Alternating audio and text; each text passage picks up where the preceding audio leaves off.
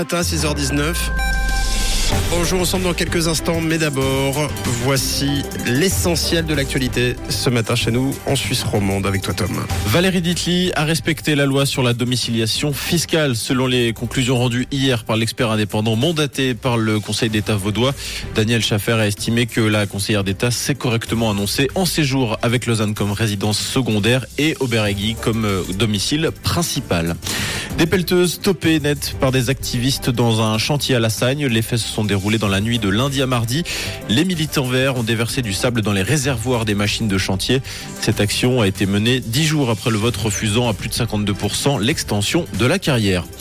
La Croix-Rouge va devoir se serrer la ceinture. D'après le journal Le Temps, l'organisation annonce des coupes immédiates de 440 millions. Le 7 mars, le directeur général du Comité international de la Croix-Rouge alertait sur le fait qu'il manquait entre 500 et 700 millions de francs pour garantir le fonctionnement de l'organisation en 2023. Aucune des 10 opérations humanitaires majeures, dont celle en Ukraine, n'est suffisamment financée. Et on vous donne rendez-vous dès 7h pour tous vos titres développés.